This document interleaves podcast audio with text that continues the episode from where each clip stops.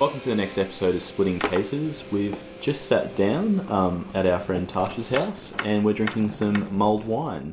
Now, our guest today is uh, a long term friend of mine. Natasha, hello. Hello, Moose. Hello, Pointy. Hello. Welcome to my kitchen.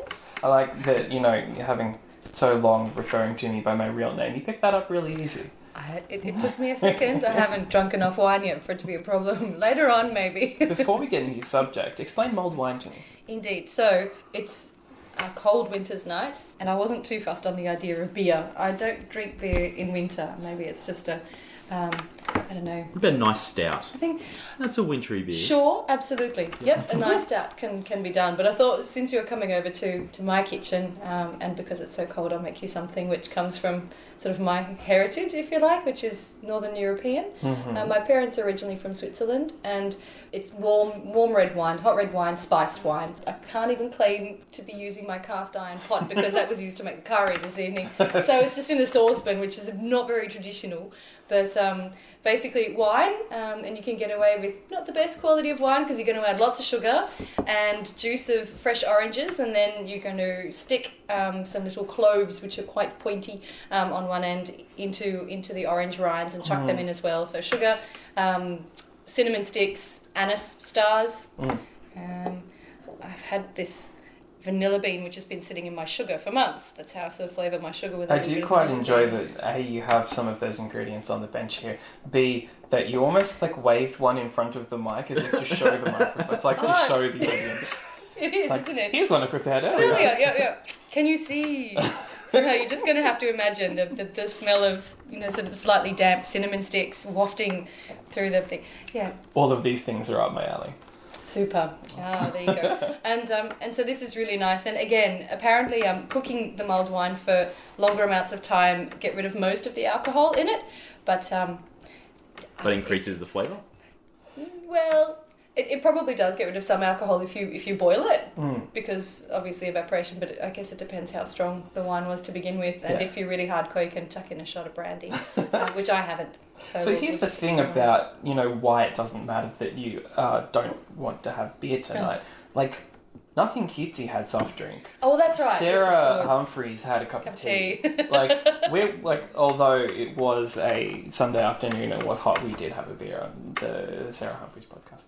Though you know it's we split a case of anything. It doesn't have to be beer. Okay. Yeah, I think the splitting case is more of a metaphor for, you know, having a chat. Sharing and stuff. Sharing. Lovely. Yeah. It's not, yeah. You, you guys get it. Although I do mostly when I share things with Pointy share beer. So That's true. It's a it's a correct assumption, Yep. but uh, Well, not I'll introduce necessary. you to, to, a, to a different kind of drink. I love it already. It's not very portable, but um, it's great to make it home. And you do have a lovely environment here. It's such a woman inviting home. But you know, there there there is one missing element that I'm hoping kind of wanders in here at some point. We have my like looked after your cat before, and she has the biggest, softest, fluffiest cheeks, and I just love her. In wintertime, she really is. She Expands to twice her size. fight. What colour's your cat? Grey. Grey? No. Okay. Haven't seen a grey cat. All right. So, what's your subject? So, I mean, we can certainly talk about belly dancing. Um, Yeah. That's a topic in itself. But um, when I looked at the place that it had in my life, it was one of those things that made me happy. That, that's a good starting point for the topic is that, you know, you have things that make you happy. Only as a parent has that thin line between the good reality and the bad reality been so marked and so fine. I think when it's just you, you take chances and you gamble and you and you think, oh, I'll be right, and if not, it's okay. I'll just pick myself up. Yeah. But um, but the world is an infinitesimally scarier place. Um, Yeah. with small children to look after because the stakes are so high, um, and it, it, you're watching them sleep and you're marveling at how amazing and how beautiful and how perfect these little humans are. And at the same time, you're imagining the absolute worst case scenario that could possibly happen to them. Going, oh, well, way to go to ruin the moment, you know. Can't you just appreciate, you know, what you have? And I think that that's something that we deal with on a daily basis is that gratitude and the very clear knowledge that it's completely up to chance and is so out of our hands and outside of our realm of mm. control in many situations for us to, to prevent any harm from coming to the things that we love, which then leads to fear. And that's probably the antithesis, I think, to the- optimism. And I remember um, very clearly uh, in my in my youth. Um, with a very important person in my life at the time who said, Oh, Tasha, you're so cute. You're so optimistic. You're a bit naive. And I sort of went, Oh, okay. And then, it, you know, being not very articulate at, at 19, um, it wasn't until later that I, you know, was able to articulate and say, Actually, I, I know very well what's in the world. I'm fully aware of the negative reality and I'm fully aware of the possibilities of everything going wrong and being horrible, but I choose to focus on what is good, you know, so you can look at it's a choice that you make, I think, to be optimistic. It could be slightly in your nature. Certainly, a lot of people have more um, a, more of a predisposition in their personality to being optimistic and, and hopeful. But I think at some point it's a decision that you make. Um, it was how you're going to how you're going to look at the world, and uh, and that follows on then to you know that that has a follow on effect as how you live your life. Because frankly, you know, as certainly as a young father, if you gave in to all of the fears that you had uh, for your son and even for yourself, we wouldn't make it out of the door in the Oh, morning. We I wouldn't even I get out of bed. optimism by numbers is my safety. Is kind of just like I don't know. Statistically, I think this is relatively unlikely to Yeah. happen to me or someone that I love. yeah, So yeah, be aware. Could happen, but um, probably not going to happen. yeah. So why invest a lot of heartache into something? Because I don't Why know. spend the I think on it'll worrying? just drag you down and then not enjoy what you're actually doing. It's really interesting the way you should phrase that because that's sort of the you know how you always have the the little angel and the little devil or so to speak on Mm. your shoulder. He's he's always the guy on my shoulder saying, "Shut up, it's fine. Shut up, it's fine." because I'm I'm a hypochondriac. I'm an anxious person, and while small things make me happy, like I remember someone laughing because. I think I was around the age of 19. I was like, oh, I can't wait to get home from this gig so I can have Froot Loops and tea. and they're like, wow, you just, it's really nice. You Those small things make you very happy. And I'm like, yeah. Um, the, there's a lot of small things that make me just incredibly anxious. And I'll call Aaron and say, what about this? And he's like, it's fine. Okay, so uh, what will be? Will be, you know? Well, I always have a bit of a list that I like to mentally go through if I am worried, or if someone is worried about something. Is like, is anyone going to yell at me? No. Okay. Was anyone going to hit me or hurt me? No. Am I going to end up in hospital or have any life-threatening illness or something? No. Okay. Well then, things are probably pretty okay. Like I can just. There might be a problem now, but in a week's time, will I still see it as a problem? And if in a week's time it's not really going to be a problem, then that in itself helps you get through because it's like, okay, well, this is shit at the moment. On the flip side, I'm like, hmm, I have a bellyache. Symptoms. Internet says cancer. Well, I I am dying. oh crap, I better call my wife. Okay, That's okay. So maybe the downside, maybe the downside to um to my rationale is in that case I wouldn't Google it because I'd be assured that if I did, it would just lead to cancer anyway. So therefore, I wouldn't do it. Well, here's But then I could get caught out, and it could be cancer, and I've just lived in But here's blissful the ignorance. problem. I'm just I'm just googling because you know I need to make sure it is. In my mind, I've already decided like if I have a sore toe, it's cancer. You know, like it's the light. It is the worst possible thing, and I'm just googling to reassure myself. So it's almost like I'm googling to say, "Here's my symptoms." was right. I See? was But right. you can pretty much prove you if that's the logic. You can prove yourself right with any hairball You thing on the absolutely internet. can. You And that's absolutely can. If you're kind looking of- for evidence for your hypothesis, you will find it. That's why so Which many is studies very are released odd that prove because- some really odd things for really suspicious parties. Yes, You I know, think so. Well, you if can you ask a right set of questions, you ended up getting the answer you want from certain people. absolutely. Yeah. So a lot of people say, but it's been scientifically proven. As well, what did they want to find out? Yeah. Who was paying these scientists? Yeah. You know, I think as soon as he started then get into well, what is accurate information? It depends on the person who's saying it. You know, history. Hmm. What we learn from you know what we learn is completely depends on the person who was writing the account down at the time. Kind of like the internet was meant to make things more open, more transparent, and you know, take away the old guard to make sure the information could flow free. But it kind of, in some ways, has had the opposite effect because any joker can just say something, gets repeated I've as read fact. it on the internet. yeah. Yeah, and so there's the quality sort of control is not so more much disinformation than there ever was. But it, it makes it incredibly simplistic, and I think if you only focus on the bullet points, then unless you know where that information came from and you trust the people who who who generated that information, they could have been having a bad day. Seriously, Yeah. when you look back at all of the cataclysmic events of the world and all the important people, and you go, how would the world have been different if someone had just said to Adolf Hitler, you know, your paintings are pretty good, Yeah. or if his mum had hugged him, you know, if he'd had a different childhood, Yeah. you can you can go back and there's there's infinite amount of variables and all of those variables impact and you you I see just- films you know sort of where this thing comes along at this time and it's you know sort of it's it's a whole it's a cataclysm of hundreds and thousands of isolated events who all come together at that particular point in time there's no hope if you're controlling anything It's so like i'm I- in control of my destiny really I watched the Good. Brian Wilson if that makes you happy good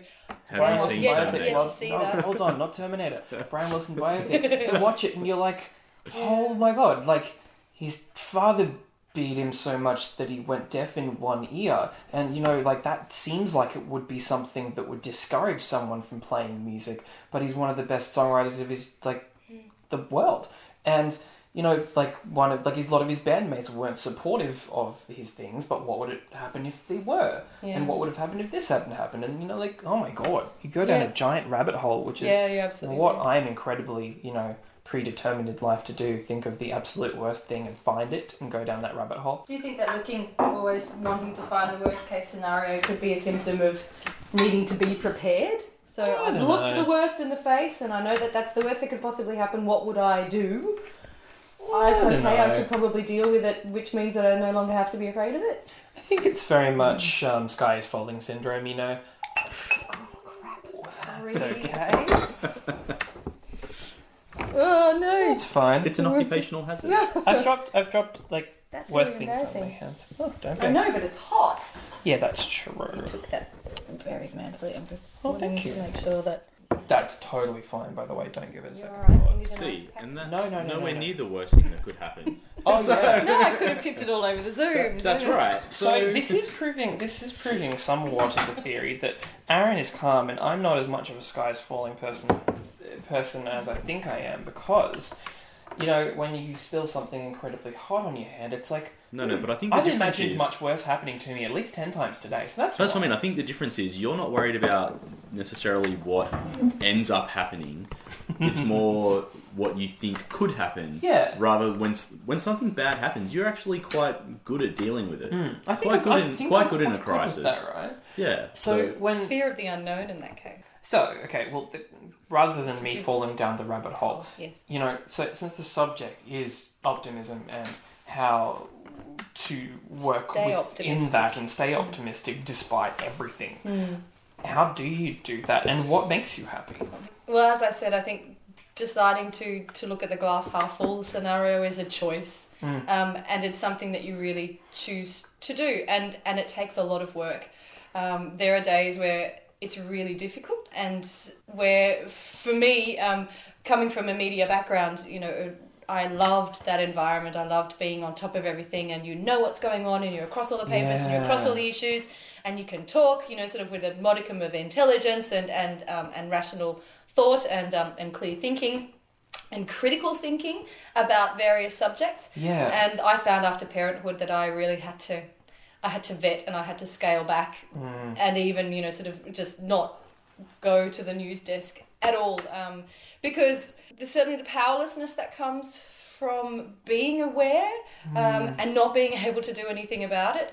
Um, and I, I'm sure that's a that's a problem for a lot of people. And What's the old saying? Ignorance is bliss. You know, if you don't know what's out there, it's absolutely true, but I've never been. I think I don't think I've been in that blissful situation since No.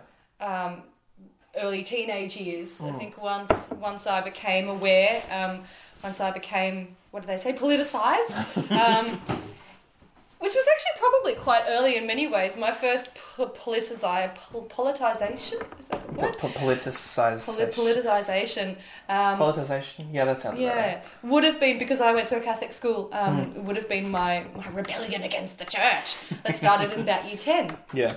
and starting to you know to read wider on the issues and um, and not take the word of authority anymore. And I think up until that point, I'd held teachers in this high regard. And then I hmm. started fighting with my teachers. Well, fighting is probably a little bit too strong a word, but but you know, sort of Questioning. yeah, vociferously Engaging in discussion. I thought I was engaging in discussion. They would call it insubordination and being cheeky and Well, yeah, causing that's- trouble. I'm like, but I just want to know. The only difference is in that is power structure.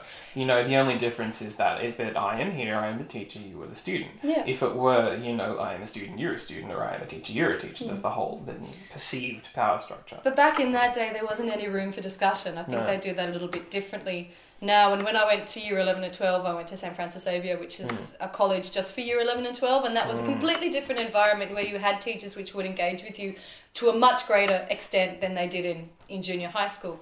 Um, where uh, and I had and again you sort of find those those people uh, your role models in life and for me one of those was my teacher um, was my what we had care group teachers or roll call classes and we had the same teacher for four years which was which was unusual. You usually changed after two years. Um, and we we were a really tight knit group and he also taught Asian studies and Japanese. Um, his name was David Clark. And he um, we did a, a project on Hiroshima. And so I got all fired up and it happened to be the 8th of August coming up um, Hiroshima and Nagasaki Day. And so I went around with my friends said right we're going to commemorate this and drew chalk outlines on v- at various strategic points in the school building. And I got into so much trouble. I'm like but we were just in class and poor Mr. Clark by the way. well, all right. We're a Catholic school. You know, I completely was dumbfounded at the at, Yeah, well, why am I getting into this- trouble with this? But if everybody did it, it was. But it's only chalk. Like if it's a problem, give me a bucket of water and I'll go and scrub it off for God's sake. It's Yeah. not like I've defaced It may rain property. this afternoon. Yeah, then the whole right. And then the whole thing is over. It's Okay, chalk. let's you know. face it. We live in a city where people complain that people put rainbows in chalk on the sidewalk. Ah, there are some odd people. Well, this was within a school environment, and, Yeah. and but that's and there, you know, all of those things happen, and I'm sure I'm certainly not the only one with that story. That it was because of opposition that you faced in your learning environment that either either it then killed your curiosity or or, or, or, or frightened away that inquisitive spark, hmm. or it fired it. And I'm going to assume with you it fired it. Yes, it did. Because I, I, yeah, not known you to be the other two. No, And that's a no. great thing. Yeah, yeah, yeah. And and I wouldn't have it any other way, despite the trouble that I, you know, then consistently got into in year nine and year ten. They were Yeah. really difficult years. And then in year ten, uh, in the October school holidays, one of the girls from our um, from our roll call class was killed in a car accident. So that was a really that was you know way to finish off the year. Yeah, Um, my God. And it was was one of those really big life changing moments or those epochs that you see when you when you look back on your growing up years that Yeah. a lot changed. It also had happened that in year seven, our year seven class, um, uh, a, a, a- whatever it was, thirteen year old boy had shot himself at the Oh, beginning of the year. I know, right? We were we were cursed. We said, um, but those realities had visited. Um, us as a as a school community quite early on in life, Mm. and they're certainly not isolated. I mean, if you go to school in America, then it's probably much more Yeah, run for them. very true. In Newcastle, Australia, at the time, it was something really. Uh, it wasn't common at all, Yeah. um, and was something you know sort of uncommon and, and fraught enough to be to be a real Mm. um, a real I think touchstone experience then for a lot of people. And then we went to you know to St Francis Xavier and and life continued on from there. But yeah, those those were you know sort of points that you mark as you're growing up, where the ugliness and and and danger of the world presents itself to you, and you think, how am I going to And those are react to this? And you look for answers, and you look for something which explains why this is, and there aren't any. And certainly, you know, growing up in a, a Catholic school from that environment, um, there was an explanation offered, or there was at least a a coping mechanism offered yeah. um, which would have worked for, for some of us at that particular point in time and it was you know was lovely that there was that there at least. Um, in other cases people have nothing at all. Um, and so I you know that would be a whole other topic is talking about religion you know sort of is, oh it, God, is, it, yeah. is it a is it a crutch for for for you know for weak people or is it something that makes people feel strong?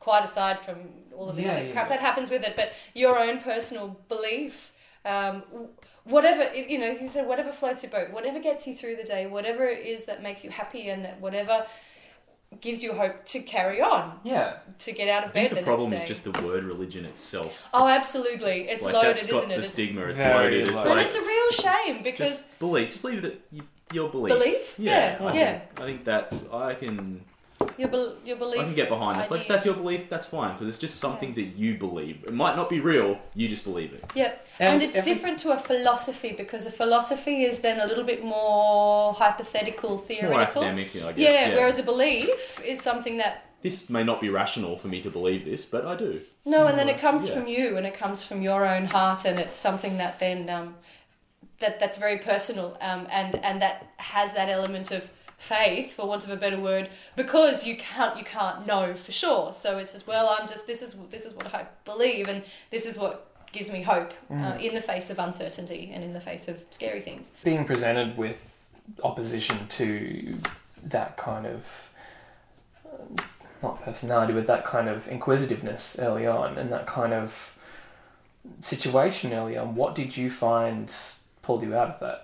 What did you find was on the other other half the glass? I could never not. Um, so that's perhaps that's a part of my personality. Thank you, genetics. Um, thank you, being a Gemini. I think Um, that could also be a topic. Thank you, genetics. Yeah, thank you, genetics. Yeah. Better or for worse. Well, you know, um, I cursed my genetics all through school because um, my nickname was Shrimp um, and Shorty. And in our Year 12 photo, which is the entire Year 12, which is about 500 people, you had to line up, you know, sort of from tallest to shortest. And so there are a couple of us who just we went walk went straight out of the school, out It's onto the road. I know my place. Yeah, I know my place. And then, of course, the whole entire year was there as we walked in, and some bright spark up the back started going, hi ho, hi ho. Oh god. Yeah, and you just School is Die. cruel. cruel. And the whole, and of course, you know, everyone convulsed in laughter. So it was probably, it was a nice little icebreaker for, you know, the fact that everyone was nervous standing there being, having their year 12 photo taken. But, you know, There were walk some of natural shame. smiles in the photos. Walk of shame. Children Yeah. can be so cruel. We can. Thanks, Dad. oh Yeah. no. Yeah. There's a Simpsons quote for everything. Oh. The I got lost there. episode. Yeah, I know. That's another segue altogether. Anyway, um, back on back on topic. Yeah. Um, yes, genetics, um, and um, I'm. I've never. I'm not an astrology person, but I, you know, if you're looking at um, at things which give you pieces of a puzzle, then I think that's an interesting piece to look at, and it's you know it's it's proved itself to be um, pertinent in many many cases. And for me, I'm a I'm a Gemini, and so for me, there has always been two. There's always been two sides to a story. I've I grew up bilingual um, and bicultural. Uh, my parents are Swiss, and um, we spoke the language at home, and always had that idea of the other, um, and that is hardwired into me. And um, studies are coming out now talking about. The, the, the advantages of, of, of two languages for kids and hmm. bilingual kids grow up. And it's it's literally when you think of, you know, all of the development that happens in a child, what is it, eighty percent of their neural connections happen before they're three years old? That's that's insane. Eighty percent. Eighty percent of neural connections. Yeah. And they're really important, you know, obvious things. Hand-eye coordination, learning to walk, learning to speak. Language is a, it's such an, un, it's a huge thing, you know, so they're, they're, they're discovering more and more about it. The more that they, the more that they can track in terms of what happens with your neurological activity, the more they can link things that, you know, that it's, it's so exciting. And, Yeah. um, and because when I became a parent, um, I addressed it as, as or I, I took it on as a as a as a job, as Mm. a task. People say, "Are you working?" I say, "Yes, I'm a full time domestic and social engineer." Yeah. And so I have to, you know, upskill, and I like so I read a lot. Yeah, yeah. So reading lots of books, and a really fascinating one about um about the neuroscience of, of children and Mm. their development, and that when you you know sort of you talk to a three year old and say, "Now go away and think about what you've done," you might as well just blow at a brick wall and expect it to fall down. They are not there yet. Those Yeah, no. connections have not been made. They're, and so everything that you you know sort of all of those things that you do and repetition sets your your path. And of course that can all be changed later on Yeah. the you know neuroplasticity they there's so much you know that they're finding out about you can you can literally reprogram your brain um, and and in turn your body and how that and they're only now finding out like the tiny tiny little follow-on effects is that that certain you know big changes in your life and in diet and nutrition even the way you think will change your dna structure. Mm. You know that goes right down to the to the very essence and the teeny weeniest of things of who you are and, and what makes you what you are. So it's super fascinating. And when particularly i think when you have children and you're watching their development and how they're growing and why they're doing the things that they're doing it makes you look at your own self and think oh, that's interesting. Okay, so I do this maybe because of this. And Yeah, why you look I at your own upbringing. Yeah, you yeah. know? What was a reinforced message while I was growing up, which set me on a particular path? And my dad was very anti-authoritarian, um, and you know, sort of took no crap from anyone. So I think I was certainly um, yeah, that didn't influenced- pass on at all. no, no, No. that and that and driving. We're both very um, aggressive drivers um, and lead foots, and so it's and you know you know you're passing it on to the next generation. Where now a traffic or it used to be that I'd, I'd come up to a traffic jam, and before I could even say a word, I'd hear a little word, little voice pipe up from the back seat. Oh shit! oh, I have to, yeah, damn it.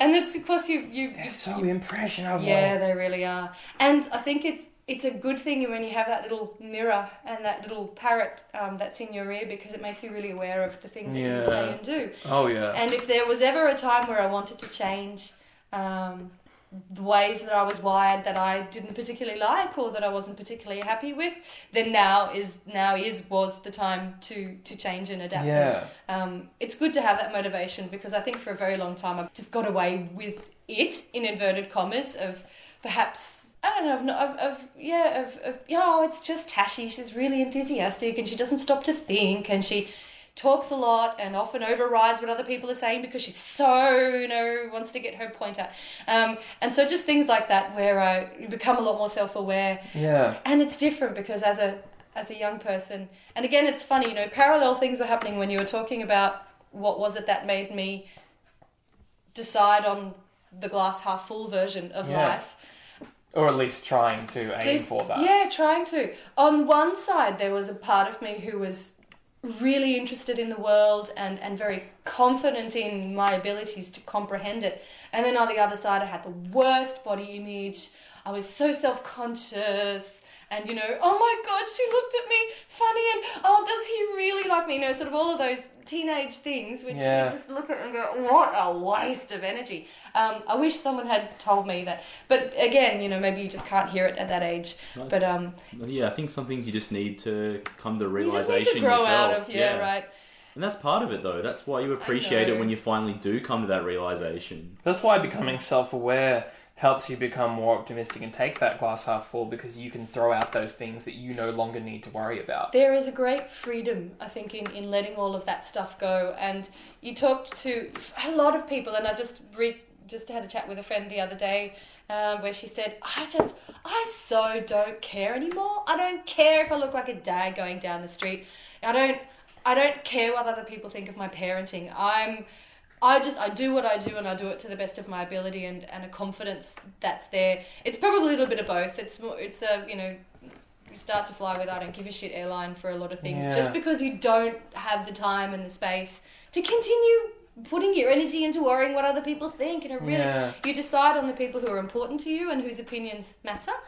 But certainly not that they don't, you know, they, they won't rule what you do. No. Um, they can influence it, but that's up to you as to how much. I feel like I don't give a shit airlines with certain things. Yeah. Like I'll sing and dance in a shopping center. I'll wear Awesome. my like crappiest, worst things to anywhere, and that's fine. None of that bothers me. You bothers did me. want to wear your onesie to my place. I the other- did Oh, wear you my did. onesie to your house. But you were forced to wear actual shorts, though. Yeah, nothing cute. He said, "For God's sakes, at least wear some underwear under it." And I said, "Okay." Up And on the boxes. anyway, but I had, you It know, was I glass wanna- half full with a cherry on the top. I've, like, I've worn my bad and ones to the supermarket. That's fine, but it's more like it's it's more stuff like what I was saying before. Like I intensely worry for no reason about what Pointy would think of me, when I know he's most of all one of the few people in my life that I could you know, dax myself and run down the street and he'd be like, "What are you doing? Shut up, get inside, you're fine." You know, like, he wouldn't bother. He wouldn't worry. He'd worry for me, but not you know. Well, I've got to tell you that this podcast is actually an intervention. There's a lot of things I need to really. I think I think that ship has sailed, Pointy. yeah. But I think I think a lot of this ties into becoming self-aware. As you know, you're not worrying about certain things anymore. You're not feeling like this is the biggest thing in the world. You have the tools. I think I do, and I'm getting more of them each day. Hmm. I think when I hit 30, I went, awesome. Oh, oh the goodbye 20s. See ya. nice to know ya.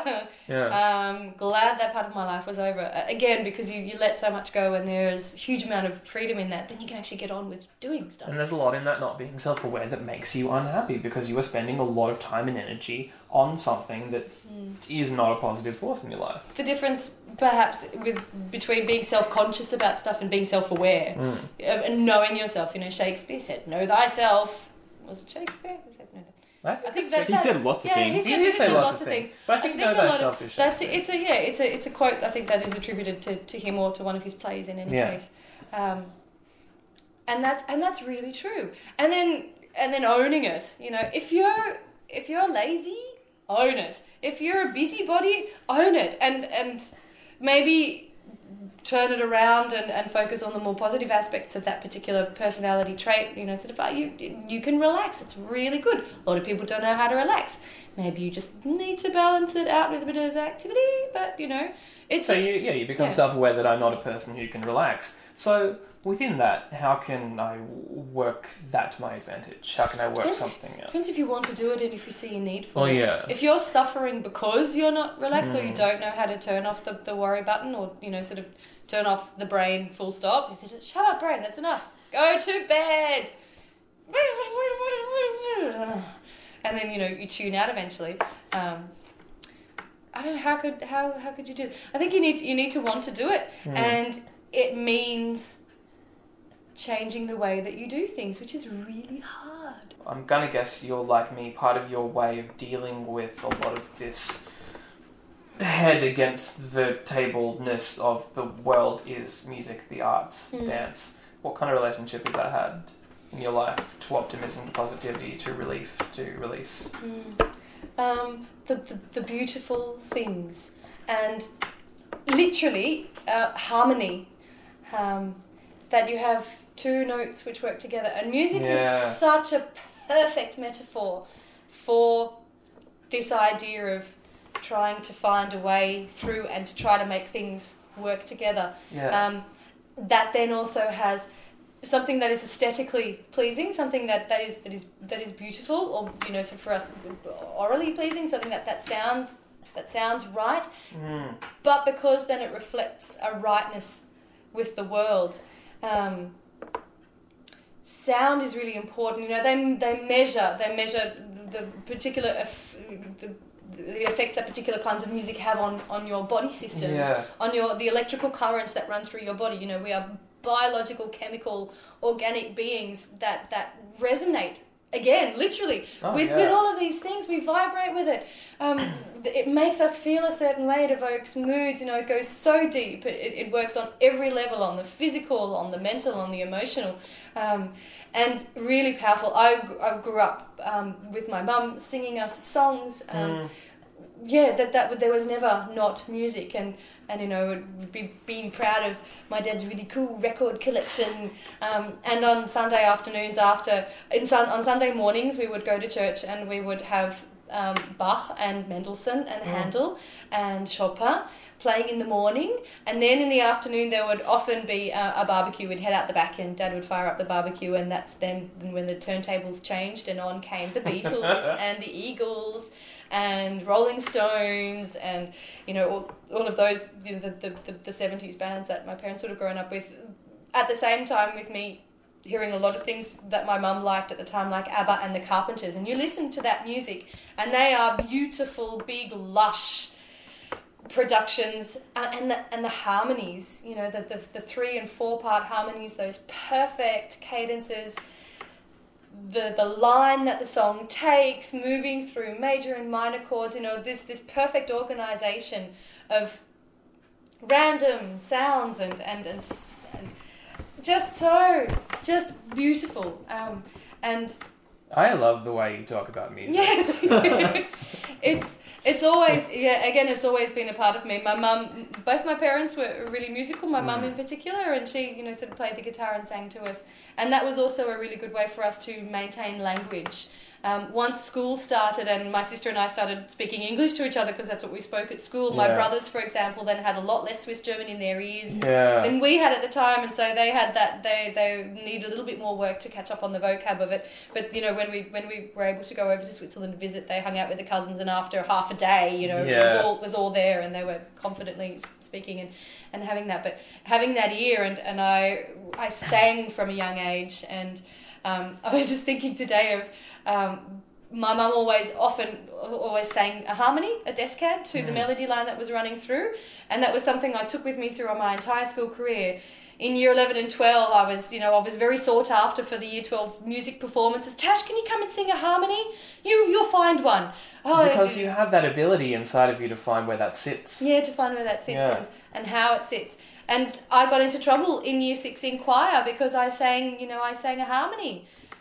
But you're doing it wrong, Natasha. No, no, it sounds right. I'm Yeah, not, no, you know, feels right. no, no, no, it's not written on the music. But it sounds right. But it's not on the shit music.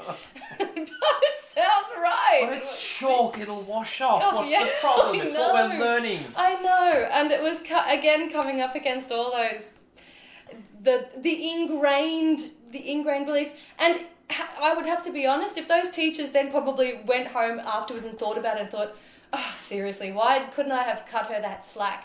Because you need, you know, sort of for many people, they need to be organized. You need to have that regimen in, and anything that deviates from Yeah. from the norm is is dangerous and can threaten to disrupt the whole system. You know that's why why the arts have always been the anarchy of any social yeah. structure because they challenge it and go why yeah. why and the people whose interests are served by keeping a particular status quo they don't like it so either they try to suppress it or they buy it out which is another way of circumventing it Yeah. um, yeah, or, or they or they own it and then they prescribe what, what needs to be said and what needs to be done, and then they do it on a really large, you know, s- scale, so that everyone thinks that this is all there is. And Mm. It's really it's hard, and I think for anyone who who makes music or who makes art, you have to want to do it just for yourself. Yeah. And most most you know musicians and, and, and artists and creatives that I speak to, they would do it anyway. Mm. For the ones who have who have chosen the really hard road of making it their profession in terms of earning them some some, some cash or Yeah. be, being able to live from from doing this work, it's such hard work. I see someone you know beautiful, brilliant, switched on, talented like Amy V, like Ah. Sarah Humphreys Yeah. who you know who work so hard where everything is is just really difficult but you know at some point they decided within themselves that this is the way that I can best be true to this essential part of my nature and you make compromises and you set priorities and that's just then you know what you what you decide to do and you try to you hopefully have the support around you to to help and to make it happen It's funny, I heard an interview with Ben Lee where he used that exact phrase and he said, you know, that I got to a point where I'm like, oh, I'm making some records and they're falling on deaf ears and the phones aren't ringing and nobody's listening to them. And then I got to the point where I woke up one day and went, but I'm still writing. Mm. I still want to make them. So it doesn't matter because even if they don't sell a copy or change anyone's mind, I'm still going to put them out. yep So, alright, that's freeing. That's great. yep yep Yeah. yes Well, and it's lovely if you have the where you know the, then the financial wherewithal to just keep doing that oh, well, yeah. And certainly, you know, technology has made it easy. You can make something quite, you know, quite really decent sounding in your own bedroom if you've got a good computer program and you you you work you find out how to make it work best for you and the sound that you have. And then you can collaborate, you know, and, and sounds grow and change and you know, and all that sort of thing is marvelous as well. But yeah, I was very cerebral, am very cerebral that a lot of my the way that I saw the world happened up here Hmm. and thinking about things, overthinking things. So the relationship that I had with my body was never great growing up as a as a teenager, which is really sad. And then in and then how old was I? Nineteen, where I went to the Tina Festival one way one year. This is Hmm. not art. Yeah, this is not art, yeah. Um, and uh, and a, a small troupe of belly dancers were performing on stage, and there were three young girls, probably you know sort of in their early twenties, and then the teacher who was of in her mid thirties. I was watching those girls as going, oh, that's what I want to do. Yeah. I could do that. That's so beautiful. Oh my god, look at their costumes and their movements are so earthy and beautiful and graceful and sexy and just and that spoke to me instantly. I Yeah. thought, I can do that. I tried ballet, I tried fizzy, I tried and I love to dance. And so Yeah. that was, you know, I'm really glad that I found that dance format. Other women, you know, discover it in their 50s, 60s. I mean, it's never too late, but it's No, no. it's a shame that if you, you know you feel all your life, oh, I'm not allowed to dance because I don't have the you know requisite body or whatever. That's such a shame. I'm not allowed to sing. Oh, I can't sing. Join a choir. yeah, you can. Then Everyone yeah, of course you can. Yeah. You know, there's there's so many possibilities, and it's so sad when you hear people limiting themselves because of an idea of what they said. Yeah. You know, anyone anyone that talks about they, immediately I board. I don't give a shit. Yeah. Like, Who is who is they? who There is no they? Who is them? Who are these they? Who are these they? Your relationship with the arts and music is very different. Yours is more consumption rather than creation. Yeah, I think that's fair to say. What do you get out of that? How does music keep you Um, I think it's in the right just, frame of mind? it's just an escape. It's Yeah. a way to switch off and be somewhere else or be part of something else. Do you appreciate the the artistry, for want of a better word, of a really good band? The way that they make their sound, their performance, that you know, stage performance is a whole Yeah. other level. Most definitely, and- and even not just the music itself. I guess it's the whole thing that goes into it. I mean, reading about the creative process that people go through to get to the Mm. point where you're then seeing the end result. Yep. Um, you know, tracking down bootlegs and you know rare live recordings, demos, all that sort of stuff. Yeah. To me, it's all part of that um, mystique and you know Mhm. wanting to find out more about how something was made. Um, and I think knowing the very very small amount that I know um, of like you know playing guitar isn't enough to even make me appreciate things even more because it's like oh I can sort of see what's going on there and that therefore makes me even more impressed. Mm. Is that what you sort of got out of when you started doing belly dancing as well? You got Um, more and more out of it? certainly, it's learning a skill. It's so it's like anything else. It's like learning Yeah. to play an instrument, learning to play a particular sport, learning to I don't know use a particular computer program, whatever. It's learning a skill, and I. Um, the movements, the way that those the, the body moves in that style of dancing made complete sense to me. Mm. Um, it's also sometimes you you know when you listen to music or you listen to, to Irish music or you listen to, to African drumming and there's that ache you know sort of in, in your belly and in your heart where there's that sense of you know or, or of recognition or of it it touch something touches you really deeply and Yeah. and that that sense of you being part of that but it's not your heritage you know you, you Yeah, yeah. It it's, it's not, you know you can't sort of say oh yes because my grandparents were this engage you you absolutely and there's something within you really primal that's that that responds to that particular rhythm and I I really found found that with the, the Arabic rhythms that are used in in belly dancing and so I, lear- I started to learn those particular and there are particular moves there are particular way you move your body and you start with your feet you know you place your feet and the posture your knees are, um, are soft your your pelvis is, is, is gently tucked under so you don't stick your bum out because that's really bad for your lower back um, you, you learn to lift your chest and breathe and all of these things and that's just Yeah. standing that's before you even move Yeah. and it's a whole different way of holding your body and it was the same when I took some singing lessons is the you know the, the first the other thing that we did for two lessons was breathing Yeah. and then breathing and singing out, leaning over. Okay, how does that make you feel? All right, where are your lungs? What do you and become and again that's that getting into your body and becoming aware and then um, growing really in an appreciation of what the body can do. And you think oh wow that's amazing. And and you watch yourself dancing and it's like oh I look so good. But it's like oh, isn't that amazing the way that the body moves? Yeah. when you sing when isn't that amazing the way that that sound can happen? And the older i got the more certainly i appreciated it and the less that the ego got in the way and you could mm. just do it because you loved it and not because there's an audience and they're either gonna like me Yeah. which will make me feel really important ego is such a oh glad that I could kick that one out the door. It just gets in the way Yeah. for so many things. And so that's why, you know, that's why I, I was not allowed to be in a band until my late 30s. Because I had to get rid of ego first. It had to be about the, the pure enjoyment of, of, of being creative and making something. And then, and wanting to make it good for the sake of being true to that art form just for your own personal integrity and your Mm. artistic integrity, and it wasn't about impressing anybody else. Uh, and I really found that with, with dance as well. I never I never had that thing of look at me, and I think I had had that a lot, certainly during my school years, and then um, I started belly dancing at the same time that I went to uni and um, and was doing drama at uni, and it was really good that that development was happening where it was just just do it because because it's because you, you love it and because there's an honor in being a vessel for that creative force. Yeah. That's what it's about. It's not about me, but you want to be the best that you can at it because For you. for you and, and for to honor the to honor that whatever it is that you're channeling. Yeah. Look, the reason that we started doing this podcast because we're like, well, we love drinking and talking shit anyway. You know, like someone else might as well it. get involved. Mm-hmm. I think it's good sharing the love. Yeah. Exactly, but th- that's the thing. We, we were gonna keep doing this anyway, and we wanted to, you know, turn it into something because we felt we had something to say, and we felt other people specifically had something to say. Mm. You know, and it became something. Yeah. I think that's fair to say. Yeah. And hearing that, hearing other people's stories is that's that could be that one little thing where you go, oh, I do that. Oh, yeah, I, I can respond to that, and that person changed it.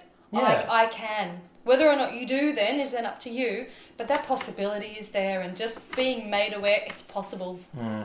It's not going to be the end of the world. It's not even going to be super hard. Yeah. It's not gonna. It's definitely not going to kill you. So there's not really any excuse not to, and then you just have to decide to do it and and and make it happen in whatever you know form that that takes.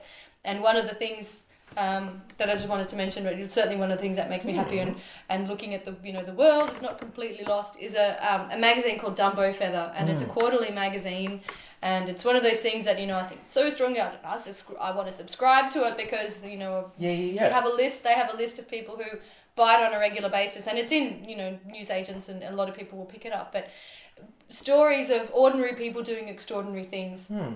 and it's just amazing to to read. These are not you know there's people who are not superheroes in any. They're ordinary people who have a drive and who saw a need or who had a passion, and they're like, well, it's not going to happen if I don't do it. You know Yeah. and and who who are insightful and the compassion that then comes out with with that and um, if there's something that I struggle with on a daily basis when I'm not working hard at being optimistic it's having compassion for those people who willfully go and stick their heads in the sand the ones who succumb to the fear the ones who hurt others because they're fearful how how to how to change that how to be that person that says I'm not going to. I might be right, and I, and I am, but I'm not going to press that. I'm not going to press that. That's not the issue. I know I'm right, and I don't need that person to change their mind in order to prove me right. I want to offer that person another perspective for them. It's not going to make any difference to me or not, but how different would their life look if they didn't carry this hate around with them? That's the kind of world that you, you can't change Yeah, no. all at once and on a large scale. But I really do believe that if those little opportunities for those interactions come up, wouldn't it be good if we had the presence of mind, and I'm speaking certainly about myself here, to have that presence of mind, to not get defensive straight away, and to be the, the critical thinker, be the objective person, sit with it and go, okay, this is a really confronting situation, breathe, chill the fuck out. What's happening, you know, and then engage with it on every Yeah. level. This is what the brain says, and then the heart and the and the and the guts and the and the courage start to go. All right, I'll hold you. You brain, you go and talk, but I've got your back. You know, Yeah. I've got your back, and and that you feel safe in that situation. I mean, on public transport, it's pretty all right. what are they going to do if they hit you? Then they're in trouble. Um, I, I like that that very much reflects Aaron. That very much reflects Pointy's what's the worst that'll happen, you know, Yeah. in this situation. This is, yes, about optimism, but it's about the path to choosing happiness and optimism, which is becoming self aware and becoming aware of who you are and your actions and your thoughts. Mm-hmm. And Sorry to be the one that's derailing it tonight. I feel Yeah. like we've swapped roles. Go. Um, but every time you say self-aware, I am thinking of the Terminator. Yeah, I- I thought you would, yeah. every single time. That's all I'm thinking. the Terminator. Yeah. See, I would have completely missed that reference. When you say self-aware, I go, yeah, yeah, like self, knowing, knowing thyself, being, you know, Aaron's owning thinking these- robots, What? cyborgs. Yeah. Going Skynet's here. I'm a real boy. Well, yeah, yeah. One day, you never know. But see, that's the thing. I think oh, we want computers who think for themselves. Let's just concentrate on us being Let's able just to think think for ourselves, yeah. first They'll until definitely we... be the ones that deprioritize those emotions. I don't think it's one individual's person to change the world completely, mm. and you, you physically, I don't think you physically can in the in the lifespan that you have. But so many changes can be made, and if I can deal with things and and change things um, that my kids won't have to deal with, then they're already a step further. They'll have their own challenges and they'll have their own ways to walk, which is great. But then they'll and they'll be able to do that then without having to carry around the baggage of generations past. To have that freedom to then really engage with with whatever lines are going to be coming their way and. And I'd like if I could bring it back to David Clark, the teacher Yeah. that you know, one of the most inspiring teachers, and The Power of One. That film based on the Bryce Courtenay book came out Yeah. When we were in year 10 we all went together as a class to see it and there's that scene in the film it's different in the book but in the film where the elephant comes thundering towards the boy and he's mm. like shit. But then you put out your hand to the thundering elephant and it stops and you make friends with it. You know whatever it is that scares you can can be something which can empower you if you if you if you take that step and if you stand fast and wait for that moment and engage with it and and have the and find the bravery and the courage to do it yeah so That is an excellent analogy. I was just my I hate the way my brain works in comparison to yours. You No. no, no, hold on. You were an incredibly intellectual, critical thinker. My brain goes back to, you know, when I read on the internet somebody took a picture of a letter to the editor saying, you know, about inspiration, going out and doing things, and you know, David Bowie when he started had, you know, if you want to feel inspired, go and listen to David Bowie, and you're already one step ahead of David Bowie because he didn't have David Bowie to listen to. you know, so you've already got That's David Bowie really there for inspiration. He didn't Yeah. have that. Yep. So you're one step ahead. Nelson Mandela didn't have Nelson Mandela. Yeah, you have You him. know, you, Take we, that yeah, I know, right? All of these people who have done the hard yards. How ungrateful would we be? How much? How much of a waste would it be if you go and do the same mistakes in it? They've they have cataclysmically done big stuff. You know, so so you take it, yeah, take the ball and run with it, and So I hope we're GI Joeing you all on uh, splitting cases every week. Take don't take any of this knowledge for granted. Uh, if you want to find more episodes, you know where to go. Splittingcases.com. Pointy. That's pretty much it. I feel like Splittycases.com. yeah. Go I feel there. like no, yeah, no. I'll, I'll I'll talk more crap off mic. I think I've talked enough crap on mic. Thank you. Thank you. good night. Split